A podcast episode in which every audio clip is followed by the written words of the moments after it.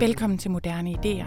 Jeg hedder Eva Ejstrup, og jeg er din vært på denne podcast, hvor vi søger svar hos de klogeste på nogle af vores tids største udfordringer. Universiteterne. De er vores samfundshukommelse, og de er vores fremtid. Men hvad vil vi med dem? Er universitetet mest af alt et redskab for samfundet og for politikken, hvis vigtigste funktioner er at spytte den helt rigtige arbejdsstyrke ud til konkurrencesamfundet? Eller skal vi værne bedre om universiteternes rolle som frie og uafhængige vidensleverandører? Min gæst i dag er professor i forskningskommunikation Maja Horst, og hun mener bestemt ikke, det gør universiteterne bedre, at vi varmer os ved enten forfaldshistorier eller en naiv tro på, at vi New Public Management-agtigt kan forudse, hvad vi får brug for i fremtiden. Så, jeg tror, du, du skal faktisk sidde over er jo. mig. Yes. Ja, tak. Men jeg skal Ja. ja. kigge lidt ud over... øh, Og så kigger jeg på dig og stadigvæk taler ind i mikrofonen. Det er det. Jeg siger velkommen til dig, Maja. Du har øh, sammen med din medforfatter, Allan Irvin, øh, som også er din mand, det er irrelevant i den her sammenhæng, men jeg vil bare lige nævne det. I stiller kæmpestort spørgsmål i, i jeres bogs titel, og titlen den er, hvad vil vi med universiteterne? Hvad er det, der gør, at I synes, at det skal diskuteres bredt lige præcis nu? Det er jo fordi, vi synes, man kunne få meget mere ud af universiteterne, end vi gør lige nu. Mm. Altså, vi synes, vi har en, en debat om dem, som sådan set er gammeldags, og i virkeligheden også nærmest lidt irrelevant, fordi der sker så meget. Og det synes vi, vi skulle bruge noget mere tid på at snakke om, hvordan vi vil mm. forholde os til, altså os, der arbejder på universiteterne, og også hvordan resten af samfundet ligesom, vi synes, resten af samfundet skulle blande sig noget mere i, hvordan vi kan udnytte universiteterne og den særlige, fantastiske institution, som de er, Hvordan kan vi udnytte det meget bedre og få meget mere ud af det? Ja. I jeres bog, så har I, I skældner ligesom mellem det, I kalder frihedskæmperne, og det, I kalder samfundsingeniørerne. Hvor frihedskæmperne er dem, der står for, at den gamle Humboldtske tanke med, at universiteterne skal være frie og uafhængige og sikre samfundets vidensophobning på en måde. Og så at samfundsingeniørerne er dem, der tænker, at, at universiteterne tilhører samfundet og skal virke for samfundets bedste, øh, uddanne folk til jobs og, og så videre. Øhm, hvilke filosofier trækker de to positioner på, og vil du ikke kort lige komme med en beskrivelse af dem hver især? Jo, men altså på en måde så er de jo, de er jo begge to karakteriseret ved, at de synes, universiteterne skal virke til samfundets bedste. De har bare meget forskellige op, øh, opfattelser af, hvad det vil sige. Ikke? Fordi at, øh, som du selv lige sagde, altså frihedskæmperne, de er meget optaget af, at universiteterne skal være helt og aldeles fri fra samfundsmæssig indblanding, øhm, sådan at den viden, der bliver produceret, kan være fuldstændig uafhængig af indblanding udefra. Øh, hvorimod samfundsingeniørerne har en opfattelse af, at, at den slags universiteter bliver irrelevante, og at det, der er vigtigt, det er, at universiteterne ligesom, at vi skitserer det sådan lidt karikeret jo, ikke? men altså, at de ligesom er konkurrencestatens øh, serviceorgan, ikke? der leverer øh, input til konkurrencestaten, primært i form af nogen, der har uddannet sig, så de kan tjene vækst og velstand. Ikke? Mm. Hvem, hvem er de her forskellige folk? Altså, hvem, hvem er frihedskæmperne, og hvem er samfundsingeniørerne? Er det politikere og universitetsansatte, eller hvordan? Ja, altså egentlig er det nok ikke så mange mennesker, sådan konkrete mennesker. Der er nogen, hvor man godt kan pege på dem og tænke, hmm, de er da vist primært sådan en, ikke? Men i virkeligheden er det jo mere en, nogle tankeformer, som findes. Altså, og det, og øh, det er i hvert fald meget vigtigt at lægge vægt på, at det er ikke sådan så, at frihedskæmperne er dem på universiteterne, og samfundsingeniørerne, det er dem udenfor. Altså begge måder at tænke på findes både inde på universitetet og udenfor. I virkeligheden, der hvor jeg tror, vi ser de øh, positioner aller tydeligst, det er, det er faktisk hos journalister. Altså det er meget tit, når jeg bliver øh, øh interviewet af nogen, også inden jeg skrev den her bog, øh, så bliver jeg ligesom enten sat i den ene eller den anden position, og så skal jeg ligesom forholde mig til, og så bliver det sådan en, så bliver det den der kamp mellem to måder at forstå ting på, som ikke nødvendigvis øh, har særlig meget til fælles, og det, bliver bare, det kommer bare til at handle om at kritisere den modsatte position. Og det er virkelig kedeligt og ærgerligt. Mm. Og så, og så skal jeg selvfølgelig som journalisten i det her foretagende spørge dig om, hvad du synes er mest irriterende ved de to positioner, eller hvad, ligesom, øh, hvad er det mest uproduktive ved dem hver især? Jamen det mest irriterende er, at de er så gammeldags, og de ligesom trækker på en forståelse af universiteter, som simpelthen ikke længere har ret meget med virkeligheden at gøre. Altså, frihedskæmperne, det er jo helt absurd at blive ved med at diskutere, om politikerne og samfundet må blande sig i, hvad der foregår på universiteterne. Fordi det gør de på rigtig, rigtig mange forskellige måder. Og vi får rigtig mange midler fra samfundet, som kommer fra skatteborgernes penge. Altså, så selvfølgelig er det rimeligt, at vi har en diskussion om, hvad universiteterne skal være.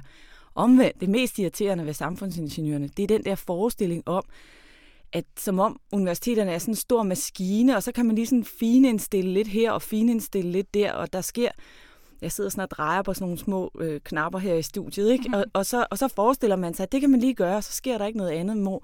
Men problemet er jo, at det er et meget stort, komplekst system, og hver gang man skruer på en lille knap, så har det enormt mange effekter alle mulige andre steder. Og det er super irriterende, at vi skal diskutere de der små, altså de der detaljstyringsting hele tiden, i stedet for at diskutere overordnet, hvad vi vil.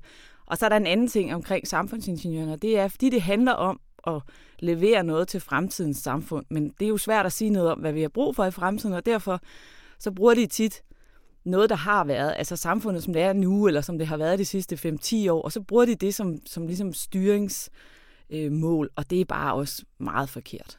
Hvad, hvad er det for nogle store diskussioner, eller hvad er det for nogle udfordringer, som, som den her konflikt, som journalister så også er med til ligesom at gøre, gøre værre, hvad er det, den, den dækker over?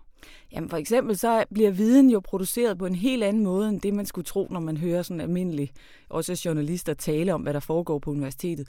Altså både politikere, journalister og embedsmænd tror jo, at universitetet var sådan ligesom dengang de selv gik der. Og rigtig mange af dem, de læste øh, statskundskab eller, eller altså noget samfundsvidenskabeligt. Og det vil sige, de har aldrig rigtig set, hvordan øh, vidensproduktion foregår, for eksempel i naturvidenskab, hvor altså, den der idé om forskeren som enkeltperson, den er, altså, den er virkelig gammeldags. Jeg er måske i nogle få felter, hvor man sidder alene, for eksempel på matematik, men der arbejder man jo også sammen. Men næsten alle andre fag, der er man nødt til at have meget store forskningsgrupper, samarbejder med rigtig mange øh, andre forskningsgrupper rundt omkring i, i verden, samarbejder med eksterne aktører og alt muligt. Det er nogle kæmpe store øh, organisatoriske netværk. Og når vi så sidder og snakker om sådan enkelt forskeren, så bliver det bare nærmest en lille smule morsomt. Mm. Øhm, altså, vi danskere vi er jo ikke sådan super vilde med, når der er nogen i udlandet, der gør ting bedre end os selv, eller at vi på en eller anden måde ligesom skal...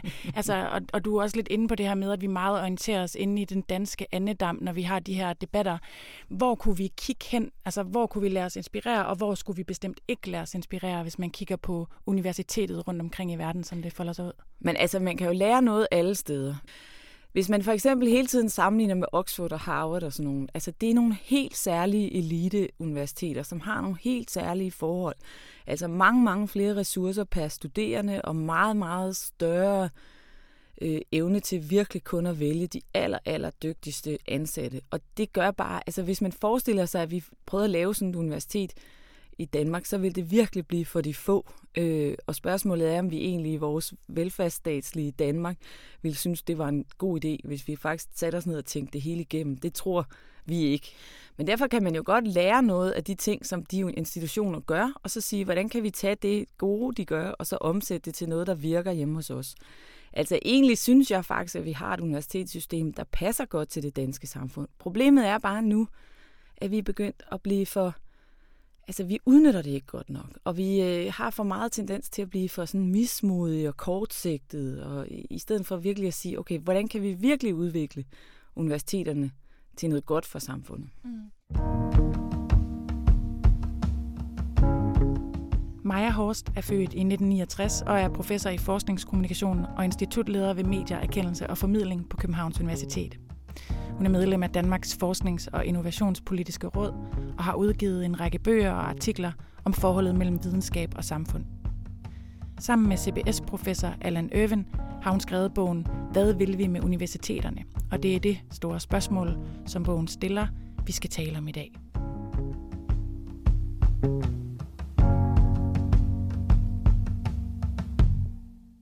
Du er også inde på, at man ikke i høj nok grad ser med positiv øjne på forskelligheden af de danske universiteter. At man ikke lader universiteterne skinne og gøre det, de er bedst til, men som du også har nævnt, at lade dem være i en eller anden form for intern konkurrence med hinanden.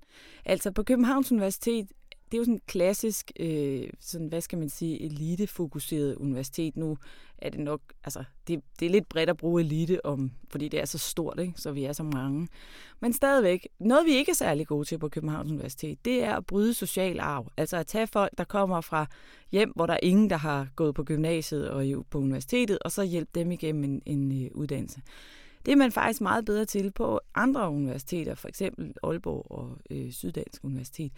Men det er sådan noget, vi aldrig rigtig kommer til at snakke om. Hvorfor kan vi ikke lave et system, sådan, så, vi, så vi ligesom roser universiteterne for det, de hver for sig er gode til, øh, i stedet for, at vi alle sammen ligesom skal måles over den samme list. Altså, øh... mm. og, og de universiteter, som er anderledes i en dansk sammenhæng, det vil være sådan noget som RUK, som du I kalder et eksperimentelt universitet, og Ja, altså, men RUG er jo ligesom lavet for at være anderledes end de andre, ikke? Øh, og der er jo onde tunger, der siger, at man lagde det ud på en mark, sådan, så man kunne skille sig af med det igen, hvis det blev for farligt, ikke? øh, men hvad hedder det? Altså, jeg er selv øh, kandidat for RUG, og det jeg har været enormt glad for at gå der. Øh, men RUK har jo det her med, at der laver man projektarbejder, og man arbejder i grupper, og øh, jeg kan huske dengang, jeg gik der, min vejleder sagde altid, at RUK laver nogle af de bedste og nogle af de dårligste kandidater, fordi man kunne faktisk godt komme igennem det der arbejde, uden måske at lære så meget. Til gengæld, når man virkelig anstrengte sig, så kunne man også få en fantastisk uddannelse. Ikke? Øhm, men nu sker der det, at alle universiteter skal måles på, hvor mange timers undervisning man giver de studerende hver uge. Og hvis man sidder og arbejder i projektarbejder, så, får man, så har man jo ikke så mange egentlig formelle undervisningstimer. Men det er jo klart, at hvis underviseren har tilrettelagt projektet, sådan så at man faktisk lærer noget, så kan man jo sagtens lære noget, selvom man ikke sidder... I virkeligheden er det der med at sidde i et klasselokale og høre på en forelæser, der snakker, det er ikke nødvendigvis noget af det, man lærer så meget af. Så, så, men, nu, men nu er det ligesom blevet en standard, alle skal måle sig på. Det er et kæmpe problem, for RUX, øh, eller kæmpe problem, de har jo fundet en måde at løse det på, men det er bare ærgerligt, fordi det laver om på RUX-model. Ligesådan, de små fag, vi har på humaniora, de levede sådan set fint i gamle dage, men nu skal de undervises 12 timer om ugen, og hvis man kun har 10 studerende, så er det selvfølgelig meget, meget dyrt, og så har man ikke råd til at opretholde det, og det vil sige, så har vi pludselig det, at små fag lukker. I virkeligheden gik det godt i gamle dage, indtil vi lavede den der standardregel for alle. Og jeg vil skynde mig at sige, det er ikke fordi, jeg ikke synes, det er en god idé at undervise de studerende mere. Altså, jeg synes faktisk, der var for lidt dengang. Men det er bare det, hvis, det, hvis, hvis man laver en regel, og den så gælder for alle, så får man altså de her problemer. Og det er fordi, der er for meget politisk styring? Ja, og fordi at der er for meget lyst til ligesom at lave hovse. Altså, det bliver jo sådan noget lidt, nu, laver, nu skal vi sørge med at have styr på det her, så nu laver vi en. Men altså, det er også fordi, der er faktisk i Danmark ikke noget særligt godt forhold mellem øh, universitets- eller de videregående uddannelsessektoren og så øh, altså embedsapparatet og politikerne. Jeg har lige været i Norge, og det var bare så sjovt at sidde og høre på, hvordan altså til sådan en, en konference, hvor ministeren og embedsmændene var der, og nogen fra et sektorforskningsinstitut deroppe. Og det var simpelthen så sjovt at høre, hvor pænt de talte til hinanden, hvor meget respekt de havde for, at de hver for sig virkelig gjorde deres arbejde så godt de kunne og sådan noget. Og der kan man bare se, når man så kommer her tilbage, altså den der gensidige respekt og, og ligesom tillid til, at folk gør deres bedste, den er vi altså ikke brede Og det er alle parter i den historie lige gode om ikke at være gode til. Hvis du skulle nævne en eller to eller tre ting, som du synes er de allerstørste trusler for universiteterne i dag. Ikke fordi det skal, der skal males et skræmmebillede nødvendigvis, men der, hvor vi virkelig skal være opmærksomme på, øh, hvor udviklingen er på vej hen. Hvad vil du så sige? Øh? Altså, jeg vil i hvert fald sige, det der hængemuleri, som du kaldte det, det, kan, det synes jeg er et meget sødt udtryk, øh, og jeg håber ikke, at der er nogen, der bliver fornærmet. Men altså i virkeligheden, det der med, at vi mister gejsten, altså det der med, at vi holder op med at tro på, at vi kan lave verden og universitetet bedre, og at vi kan hjælpe hinanden med at blive virkelig, virkelig kloge, ikke? det synes jeg er rigtig farligt. Altså det med, at vi kommer til bare at tænke kortsigtet og taktisk, og ligesom sådan, altså, og, og risikominimerende, i stedet for at være visionære, langsigtet og eksperimenterende. Altså vi bliver simpelthen nødt til at kunne eksperimentere noget mere. Altså, så synes, jeg synes også, noget jeg altså, tænker meget over, det er det her med den teknologiske udvikling. Øhm, fordi på en eller anden måde, så er det lykkedes os at, øh, at få delt det op, sådan, så det teknologiske, den teknologiske udvikling, det er noget i høj grad ingeniørerne tager sig af. Og lige nu snakker vi rigtig meget om, at vi har brug for flere IT-kyndige øh, folk. Det har vi også, det er ikke det. Men, men den teknologiske udvikling er ligesom noget, der rammer hele samfundet, og det er noget, vi i meget højere grad alle sammen burde være med til at diskutere. Og det er jeg faktisk lidt bange for, at, at den måde, vi har segmenteret øh, universiteterne på i forskellige hovedområder, og den måde, altså, det er jo rigtig, rigtig skadeligt, at øh, der er så mange, for at få uddannet flere, færre humanister, så har man også talt virkelig grimt om øh, humanister og den måde, øh, altså det de kan og, og sådan noget. Og det synes jeg faktisk er sindssygt problematisk, fordi at, at det er jo ikke noget, der bare går væk. Altså alle dem, der nu er humanister, har valgt det, fordi de synes, det vil de gerne de kan jo ikke lide at blive omtalt sådan, og de føler sig jo trådt på, og, og det, lægger jo, altså, det gør jo heller ikke, at de har lyst til senere at gå i samarbejde med andre, altså fra andre områder, fordi de, de, de trækker sig jo ind i sig selv, og ligesom trækker følgehornene til sig. Det er jo meget naturligt menneskeligt, når man, når man bliver behandlet på den måde. Og, øh, så, og det synes jeg er et kæmpe problem, fordi at i virkeligheden har vi mega meget brug for, at der er meget mere samarbejde mellem de naturvidenskabelige, medicinske, tekniske områder, og så de humanistiske og samfundsvidenskabelige områder. Så det er ærgerligt, at vi får lavet de der kløfter, når vi i virkeligheden burde arbejde mere sammen. Og altså, tværfagligt samarbejde er noget, vi har været gode til i Danmark traditionelt, fordi vi har sådan nogle øh, lave øh, magthierarkier og lav distance, og vi er ikke så bange for at stille dumme spørgsmål til hinanden og sådan noget. Øhm, men altså faktisk vil jeg sige, når jeg ser ud omkring i verden, hvor jeg kommer hen, så synes jeg faktisk, at der er mange andre lande, hvor de er ved at indhente os i forhold til det der med evnen til at kunne samarbejde på tværs. Og det er bare super ærgerligt, at vi sover i timen i forhold til, at vi faktisk havde noget, i hvert fald, som jeg i hvert fald synes var en meget, meget klar kompetitiv fordel, for nu at tale til samfundsingeniørerne. Ikke? Mm. Men hvad med det der med, hvor mange vi optager på de forskellige uddannelser? Fordi du er jo inde på, at, at, det, er, at det er en myte, det der med den der fuldstændige uafhængighed. Vi har jo et statsbetalt øh, system, og vi har en, en stat, der også har krav på at få noget for sine penge, og skatteborgere, der skal have noget for deres penge. Øhm, hvordan når du så samtidig siger, at samfundsingeniørerne jo umuligt kan forudse, hvad behovet for arbejdskraft bliver i fremtiden. Hvordan skal en, en, en pragmatisk vej frem være der, synes du? Men det interessante med det der, altså nu, det er ikke fordi, jeg egentlig har noget imod, at, øh, at vi har dimensioneret. Altså jeg, jeg har noget imod måden, det bliver gjort på, men jeg har ikke noget og dimensioneret, hvad? Nå ja, det er det, at vi ligesom har sat rammer for, hvor mange, der må komme ind på en hel masse forskellige uddannelser, baseret på nogle arbejdsløshedstal. Mm.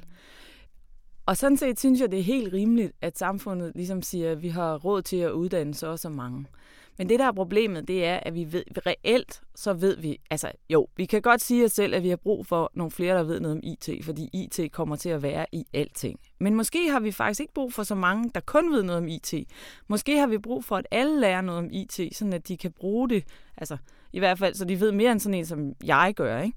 Øhm, så, så fordi det overordnede er jo, at vi, altså, vi har flere gange i løbet af samfundets, øh, i løbet af samfundsudviklingen efter 2. verdenskrig troet, at nu kunne vi sige noget om, hvor mange der var brug for. Og det, altså, det er ret tit, vi tager fejl, fordi det er bare rigtig svært at vide. Altså, indtil for nylig var hjerte, kirurger. Nogle af de allermest, de fineste læger. Ikke? Og nu har jeg lige lavet mig fortælle, at det, lige nu er det faktisk dem, der bliver øh, sagt op på hospitalerne, fordi at nu kan man lave nogle andre operationer, hvor de faktisk så ikke er så vigtige mere.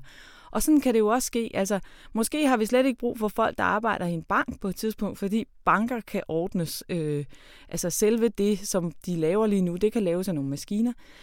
Men det er jo, jeg tror på den anden side heller ikke på det der med, at vi bare, så er der ikke nogen jobs tilbage. Jeg tror, der kommer masser af nye jobs, og der tror jeg faktisk, altså, det kan godt være, at computerne bliver bedre til for eksempel at diagnostisere øh, sygdomme.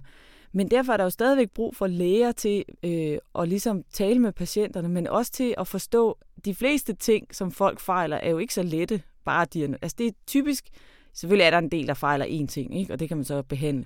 Men der er også rigtig mange, der fejler noget, der er besværligt og rodet, og hvordan forholder man sig til det, eller noget, der er svært at behandle, og som bare skal, hvor man skal hjælpe folk til at leve med en kronisk sygdom. Det der, det tror jeg for eksempel, det tror jeg, at computer vil få rigtig svært ved, og, og måske nok kan de godt diagnostisere det, men hvad med at hjælpe folk? Det er ikke sikkert, de kan det. Så vi har stadigvæk brug for læger, men de vil måske i højere grad netop skulle have nogle flere interpersonelle kompetencer. De vil skulle kunne noget mere af det. Og sådan kan man sætte sig ned og tænke over næsten alle slags job, at det kan godt være, at der er nogle af de ting, en, en jurist eller en sygeplejerske eller en ingeniør laver nu, som forsvinder, men der vil stadigvæk være brug for det, som er det men, den menneskelige kompetence. Og så er man jo tilbage ved tværfagligheden igen, som noget af det, du, du ser som det vigtigste. Ja, men også fordi, at jeg tror, altså min pointe vil være, at i fremtiden, der går det simpelthen ikke, at vi tror, at vi kan uddanne folk færdigt i løbet af fem år tidligt i deres liv. Altså jeg tror, at vi skal finde måder, hvorpå folk kan blive ved med at uddanne sig hele deres liv. Og det, der, det skal man ikke undervurdere. Det er der mange, der allerede gør, og det behøver ikke at være på universiteterne. Men universiteterne kunne spille en kæmpe rolle, som, som hvis de gik ind i det her med, hvordan laver man et livslangt forløb med, med altså tidligere studerende, sådan at det er en platform, der er til rådighed for alle. Så derfor, altså jeg tror sådan set, at det faktisk er vigtigt, at folk øh, læser noget, de har lyst til. På den anden side, så kan jeg sagtens se, at øh, hvis alle har lyst til at blive øh, designer eller litterater eller filosofer, så, så er det måske nok lidt for mange. Altså, så, journalister. Ja, journalister. så, altså, så selvfølgelig skal man have, bliver man nødt til at lave sådan et snit og sige, vi, vi, vi har råd til at uddanne dem. Og så kan man bare sige, hvis man virkelig vil uddanne sig, så kan man jo tage at der findes jo masser af steder, hvor man kan betale sig til en uddannelse. Altså det vi siger, det er, at samfundet vil kun finansiere så mange her. Øh, så det er jo ikke sådan, at vi forhindrer folk i at lære noget om filosofi, hvis det er det eneste, der gør dem lykkelige. I har også fået noget kritik for øh, blandt andet en anmeldelse information af Sten Nepper, mm. øh, at være og ligge jer i et utroligt bredt sted, sådan et både og sted, mm. ikke? At universitetet er for alle, og øh, frihedskæmperne har lidt ret, men det har samfundsingeniørerne også. Og hvad, hvad, hvad er dine tanker omkring hans kritik af, at det kan være, der kommer og sige, at... Øh...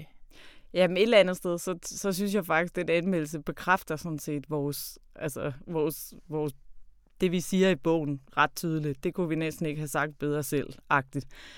Øhm, men det er fuldstændig... Altså, jeg synes, det er rigtigt nok, at da vi skrev den, så tænkte jeg også, ah, men altså, kan man overhovedet være uenig med det her, vi har skrevet her? Men der vil jeg bare sige, altså i virkeligheden, så er... Jeg synes faktisk, at den der form for offentlig debat, hvor det sådan er hak, hak, hak, hvor man bare ligesom skal virkelig, altså man skal give nogen ordentligt tørt på, og så, så skal man ligesom stille sig op og tage sådan en slåskamp. Jeg synes bare, det er ret uinteressant. Altså jeg har jo faktisk, altså vi har gjort os umage med at skrive den bog på en måde, så vi faktisk kunne tale til dem i midten og sige, prøv at høre, I står faktisk et værdifuldt sted. Lad os snakke noget mere om, hvad, hvad vi kunne udvikle sammen med jer, og så måske sige, de der to yderpositioner er ikke så interessante. Og i virkeligheden ville jeg ønske, at der var mere offentlig debat, der ligesom, der var mindre hak, hak, hak, sådan machoagtigt, og mere interesseret i den der positive dialog omkring, hvor vi sammen udfolder noget og siger, okay, det var interessant, du sagde det. Jeg, det får mig til at tænke på videre og videre. Altså, fordi nu, min mand, som jeg har skrevet sammen med, han er jo øh, han er fra England, ikke? Og det vi fik den der, læste den der anmeldelse, altså jeg tog det nu egentlig forholdsvis roligt. Men jeg kunne godt mærke, at hans reaktion var sådan set bare at sige, okay, hvis det er sådan, det foregår, så skal jeg nok holde min mund her i den danske offentlighed igen. Og jeg tror faktisk, det er rigtigt. Jeg tror, at den der hak, hak, hak, dags, altså måde at tale på, får enormt mange mennesker til bare at ligesom trække sig ud. Fordi hvorfor skulle de stille sig op til, altså hvorfor skulle man sige noget, hvis man risikerer at at få sådan en på Sinkadusen, altså så er det da, hvorfor så ikke bare passe sit almindelige arbejde? Det synes jeg bare er super ærgerligt. Mm. Man kan også sige, der er jo i bevæger ind i et felt, hvor der er utrolig mange kritikere, og højt uddannede kritikere, som, som, så det er på den måde også et farligt felt, ikke? Jo, Men det, og, ja. og faktisk meget sjovt. Øh, nogle gange synes jeg også, at når folk, altså specielt folk i universitetsverdenen, taler om det der med at og ligesom bevare universitetets frihed, og ingen må blande sig. Altså, så lyder det også nogle gange som sådan et forsvar for sådan nogle velerhvervede professionelle rettigheder. Ikke? Altså, jeg skal bare have løn af staten, og så skal ingen sige noget som helst til mig om, hvad jeg må og skal, fordi at det skal jeg fuldstændig selv bestemme. Og der synes vi jo, at det er et kæmpe ansvar. Altså, vi, ja, vi får en virkelig fantastisk ressource stillet til rådighed, nemlig vores arbejdspladser, vores arbejdsliv. Og det er da fantastisk at være ansat på universiteterne. Øh, og det gælder øvrigt også studerende, der får stillet uddannelse gratis til rådighed. Hvad, hvad skal man stille op med det? Man skal selvfølgelig virkelig være bevidst om det kæmpe store ansvar for, at man bruger den mulighed så godt som overhovedet muligt. Som ansat virkelig laver noget, som man synes har værdi. Og det er ikke sikkert, at alle i samfundet er enige i, at det er super vigtigt. Men man skal i hvert fald selv kunne forklare, hvorfor er det vigtigt at vide noget om øh, islandske håndskrifter, eller øh, øh, gamle kulturer i øh, Mellemamerika, eller hvordan stjernestøv ser ud langt ude i rummet. Eller, altså, der er jo masser af ting, som vi skaber viden om, som ikke er umiddelbart anvendelige, men som stadigvæk er rigtig vigtige. Og, og forskere skal de skal ikke nødvendigvis kunne vide, hvordan man kan tjene penge på det, vel? men de skal vide, hvorfor det er vigtigt. At, altså, de skal kunne forklare, hvorfor de synes, det er vigtigt, at vi ved noget om det her. Mm. Og studerende skal også bruge den mulighed, de får gratis, skattefinansieret uddannelse. Øhm, det skal de da også bruge til at gøre sig så dygtige som overhovedet muligt. Hvis du fuldstændig frit kunne vælge, hvordan universitetet skulle se ud i Danmark, så kan jeg selvfølgelig forstå, at du synes, at universiteterne skulle være forskellige, som du også var inde på. Men, men hvad ville du så lave om, hvis du kunne lave noget som helst om? Jeg vil øh, lægge sådan et langsigtet snit. Alt, hvad vi laver, skal ligesom vurderes i, i mindst 10 års perspektiv. Så vil jeg have meget mere eksperimenteren. Jeg vil være, altså, hvis jeg var leder for sådan et universitet, så vil jeg være meget mere Altså jeg vil ligesom stille mig op og sige, prøv at høre, jeg tager brylen, hvis det går galt. I skal bare fortælle mig, hvorfor I gerne vil gøre det, og så hvis, jeg, hvis I kan ligesom altså på nogen måde gøre redde for, hvorfor det er et godt eksperiment, så lad os se, hvad der sker, og så skidt med, om det ikke er alt sammen løb. Altså selvfølgelig er der nogle forskningsetiske regler, sådan, man skal overholde, ikke? Men, men det der med, at vi skal ikke være så bange for at lave fejl, eller for, at det ikke virker, eller altså, vi skulle være meget mere modige, meget mere langsigtede, meget mere visionære, og meget mere, altså, vi skulle tale meget mere om, hvad det er, der får folk til at brænde og virkelig øh, gøre noget godt, fordi det er jo det, universitetet, altså det er jo det, der gør det særligt, det er det der med, at folk faktisk arbejder på deres egen indre ild, altså om motivation og lyst. Og det skulle vi være bedre til at facilitere, at de kunne gøre det, uden hele tiden at have fornemmelsen af, at de skal sådan over benspænd og gære og sådan noget. Den indre ild, synes jeg er et godt sted at, at slutte. Tusind tak, Maja Horst. Tak. Dimensionering, taxameter, akkreditering, fremdriftsreform, globaliseringsaftale osv. osv. Det bliver ikke i denne omgang, at vi kan få en fyldig forklaring på hver af de her begreber, men jeg vil bare slutte, som Maja Horst og Allan Irvin afslutter deres bog, og sige, at de danske universiteter tilhører hele det danske samfund. Tusind tak til min gæst Maja Horst, og tak til vores sponsorer. Moderne idéer i både skrift og lyd er støttet af den Hjelmstjerne Rosenkroniske Stiftelse, Beslis Fond, samt Augustinusfonden. Du kan abonnere på os i iTunes eller andre podcast-apps, og du kan finde info om flere gode informationspodcasts på information.dk-podcast. Husk også, at du lige nu kan få 15% rabat på alle bøgerne i Moderne Idéer-serien, det kan du, hvis du går ind på butik.information.dk. Jeg hedder Eva Ejstrup, og med i redaktionen er også Rasmus Ravn Vest. Vi høres ved.